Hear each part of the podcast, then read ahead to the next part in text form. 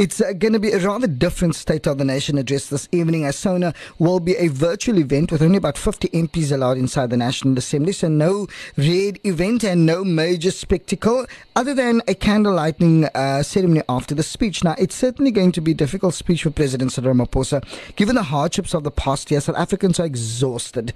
It's enough that we have a pandemic to deal with, but uh, then there's also the, the, the dismal state of economy, ongoing challenges at Eskom, for example, and the fight against corruption. Can Ramaphosa step up in this very dark hour? Well, political analyst Sanusha Naidu joins us online. Sanusha, thank you very much for your time this morning on Breakfast 91.3 FM. We've seen now that the president has had 17 addresses to the nation over the, um, you know, over the nation and the and since the pandemic started. Now, at this stage, South Africans are tired of promises. What will the president bring to the House that's different or that's practically responsive in a sense, you know, to the economic devastation that the country is experiencing right now? Uh, good morning, Gulam, and thank you for the invitation. Um, I think it's going to be a difficult State of the Nation address for the president because, you know, he comes into this um, even on the back of the previous State of the Nation addresses where the economy was in a state of crisis. Um, the, the, the, structural conditions, both political and economic and social, were not on the uh, were not in a state of stability and more importantly, I think he was he was dealing with a country that had been had gone through what some people have called the nine years of Jacob Zuma. Now, add all that up, and then you see the state of the nation. I mean, you see the impact of the pandemic, particularly the the COVID nineteen, which, if you look at last year, through the entire State of the Nation address out of kilter in terms of what the roadmap would be. Mm. So there's a lot that he needs to, to, to put into space and put into place in terms of, uh, like what your caller said, you know, poverty, uh, inequality, jobs, corruption, uh, bringing to book people that have been involved in malfeasance in terms of state money. But at the same time, the president is working within a very, very tight constraint.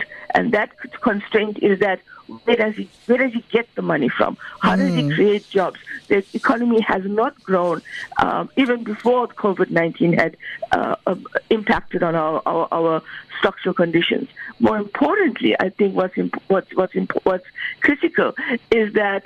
Um, there is there is no money. The budget, in, in terms of what I think is going to be a bigger, important speech to listen to, is going to be the budget speech that the minister is going yes. to deliver towards the end of February. And this is where perhaps the alignment between what the president says tonight and finding the money in the budget speech that Tito Mboweni is going to um, uh, unveil at the end of the of, of, of, the month, it has to be alignment. The mm. second thing is um, the president is constrained, but I think what, what is important is you didn't mention SOEs and what's going on with SOEs, particularly SOEs like like SAA, Eskom, etc., where we're now beginning to see in front of the Zondo Commission what has happened, what has transpired with regard to um, the Glencore deal around the uh, around the coal. Good coal was exported out of the country, bad coal was left in the country, etc. So I think what is what is really uh, is going to be a difficult balancing act. I don't think we should have an aspirational State of the Nation address whereabout we're going to talk about smart smart trains and bullet trains and smart cities and whatever else. What we need is a State of the Nation address that says we're going to do two or three or four things only this year. And mm. if you hmm. take the two to, two to four things that we want to do this year, let's do them properly, let's do them efficiently, let's do them in a way that is implementable. Because I think the problem with the State of the Nation address in previous years is it sets up a big washing list, and that big washing list then becomes nothing. I'll give you an example, Gulam. We saw last year that they were going to talk about the independent power pool producers. There was talk about uh, putting that independent power pool producers into play. Now we know COVID 19 happened, but the independent power pool producers for energy has been on the cards for a long time. But it seems to me that the nuclear energy issue seems to be taking precedence. That is an expensive set of production yeah. in terms of energy. Why don't we actually start putting people who are independent power pool producers, give them the necessary tools, the necessary legislation, the policy that enables them to go forward? And I think that's the problem in South Africa, is that we try to go too big and we should actually do the simple things better. Yeah, and uh, and I was reading one of the one of the um, comments, you know, that, that came through, and it also does make sense if you think about it. If you think uh, back to 2018, you know, um, the mood is far from the upbeat of the Thuma Mina speech he made in 2018. Um, if you look at the, the, 2019, you know, we rightfully also pointed out that unemployment was the concern that rised, um, or that, that that rises above all else, and which affects us all. And and unemployment is the one thing that many people are also uh, commenting um, on at this point in time. But at the same time, Cosatu also made a valid point by saying that this year's SONA should be all about dealing with the prevailing crisis of confidence and legitimacy that the government is facing from the people. What's your thoughts on that? I think that's absolutely important. I think this State of the Nation address happens in a in a, in a setting where confidence is very low, credibility is thin on the ground, the trust the trust deficit is running very high. Um, mm. And of course, you haven't really been able to pull that back. So I think for me, this State of the Nation address is not just about standing up and providing sweet words or nice fluffy words, but rather it's about a State of the Nation that's going to restore credibility, confidence, and trust in the government. And we haven't had a good time in, in, in the recent past because if you see, um, even with the COVID-19 relief fund, the, the, the relief measures that were given uh, to help the poor or the vulnerable. That has been caught in controversy. We beginning to see that even in the context of the vaccine, there's controversy there about the, the, the efficacy of the AstraZeneca vaccine. But we do know, and I think in this time, this is not the president's fault that the AstraZeneca vaccine is not working or the efficacy mm. um, works best in terms of how acute the person is feeling, but it works, but it doesn't have as as an efficacy for mild symptoms. This is what the nature of the pandemic is: is that in the medical field, you're always going to be, in my opinion, uh, uh, behind the curveball because this virus is such a mutative virus. So the moment you start producing a vaccine, you've got to keep asking yourself, have we produced for the different variants? So I think we've got to be a little bit less critical in this way and, and allow the government to, to, to, to work with their counterparts in in the globe, in other areas, in other uh, um, uh, sp- spaces, and to be able to understand what is happen- what's going to happen. Mm. But I think, but I think for for this state of the nation, I think the, the theme should be implementation and Im- excuse me, and implementation of three or four important things not these, not try to create this massive list and then be, at the end of the day come out and say, well, we tried to achieve it, but we, were, we weren't able to. Hey, I hope that you that you're going to um, uh, be recovering from your cough very very soon, uh, Shanusha. There are there, there are about uh, three three important points that I feel that we need to address quickly before half past seven. Um, mm-hmm. the, the, one thing that I want to talk about is the unemployment um, issue. Last year, Ramaphosa said the presidential youth employment intervention would be implemented, which has a six uh, or has six priority actions over the next five years. You know, to reduce youth unemployment. How is Mr. Ramaphosa going to convince the country of its job, um, you know, initiative when thousands are actually sitting at this point in time, are sitting at home without work due to the pandemic? And I know you've touched on this a little bit earlier as well. I'm not sure how he's going to do it. I mean, there's a lot that hangs or hinges on things like the National Development Youth Agency.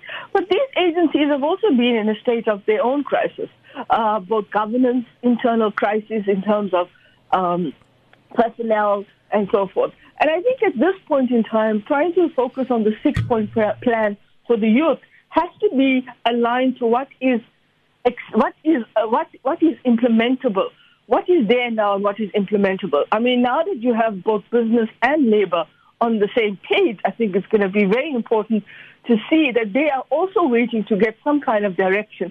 I don't know, Gulam, what the magic wand is in terms of creating jobs. Mm. What mm. I do know, however, is that we are trying to create, or rather, government and business and labor are trying to create jobs in an environment where we know that the modality of job creation is not sustainable. The moment, because we're working in a labor-intensive economy and we're working in, in, in industries where there's, in certain industries, there's no upscaling and upgrading of skills. And yeah. so if you take the alcohol industry, it is a very labor intensive, but it's a very minimalist uh, skill based labor. So at the end of the day, I would like to say to the president, why don't you get the alcohol industry into the room and say, repurpose some of your production that will scale up the, the, the skills development of your industry uh, workers.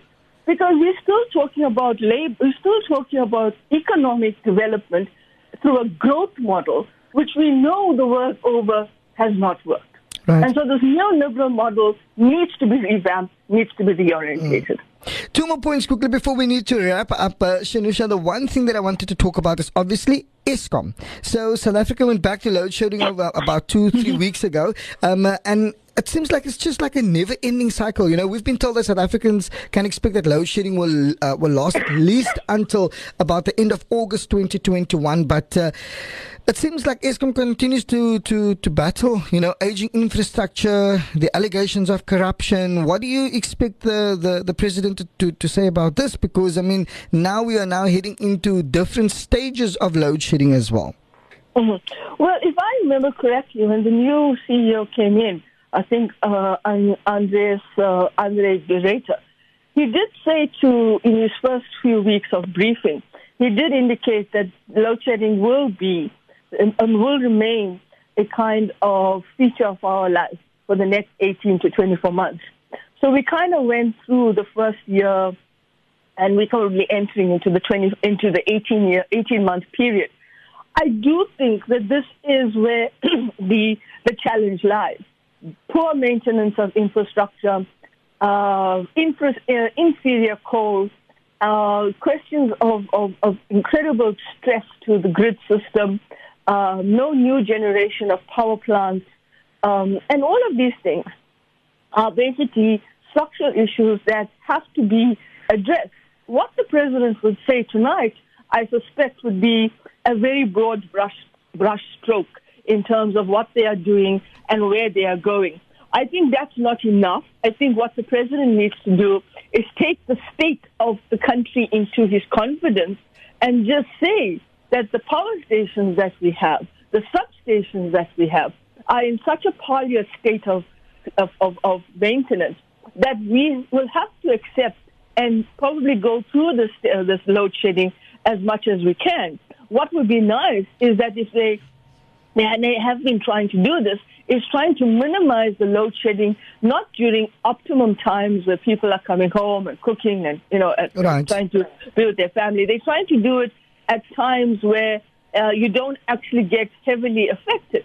But I do think a roster and a register of how this goes forward will be important. The other challenge is the, the planning. The planning in this country is horrendous. Nobody plans for anything. and then suddenly they end up with a crisis and they say, oops, we didn't know. Mm, mm. Yeah, no, I think that is also something too. You know, it's like uh, it's, it just happens all the time. Just lastly, I've got about a minute before I need to wrap up. You know, there's also strong uh, there's a strong view that uh, that ANC politics and their own factions are preventing the the country from growing, from progressing, progressing at least, and from being a viable democracy. Do you think Ramaphosa will be hamstrung by his own party in terms of their divisions and the economic policy?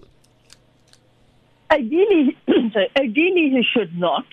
Uh, and it's actually a State of the Nation address, but we know in the past that aligning to policy resolutions from from, from elective conferences, uh, aligning to what has been said at the, at the January 8th statement as well, will all inform how he structures and, and, and uh, defines the, the contours of the speech tonight. Um, I think one of the challenges that he does face is he has got important principles that he's going to put in place. In fact, in terms of the speech, he hits the right he hits he hits the right notes in terms of what needs to be done. I think the other area that's going to be very very very very important in his speech tonight is the rule of law, corruption, and dealing with those that have been corrupt or or, or have actually engaged in corrupt activities. Mm. Now mm. that's a, that, that that's a tone. If you think about it, comes from his ANC weekly letter that he penned and, and published earlier in the week. Now he was very very hard hitting there, but the problem is whether the bureaucracy of the state, people who are supposed to be the implementers, will they get it done? Will they do what he asked them to do? We saw the SIU report on, on corruption for COVID and for the COVID contracts, etc. It was quite telling and damning. But at the same time, I think what your caller said was quite important, and that is we want to see people bring brought to book. And I think that's where the, the, the Achilles heel of what the president mm. says and where the party is, where that becomes a stumbling block. Let's leave it at that. Uh, Shanusha Naidoo, political analyst. I appreciate your time this morning on Breakfast 91.3 FM. The State of the Nation address is scheduled for 7 o'clock tonight. Let's see what happens, um, you know, tonight, and then we can unpack that again at a later stage. But thank you very much for your time this morning. Shanusha Naidoo, of course, political analyst, unveiling or at least uh, analyzing what it is that we can expect for SONA 2021. It's gone at 7.30, but before we do that, let's see what's happening on the roads. This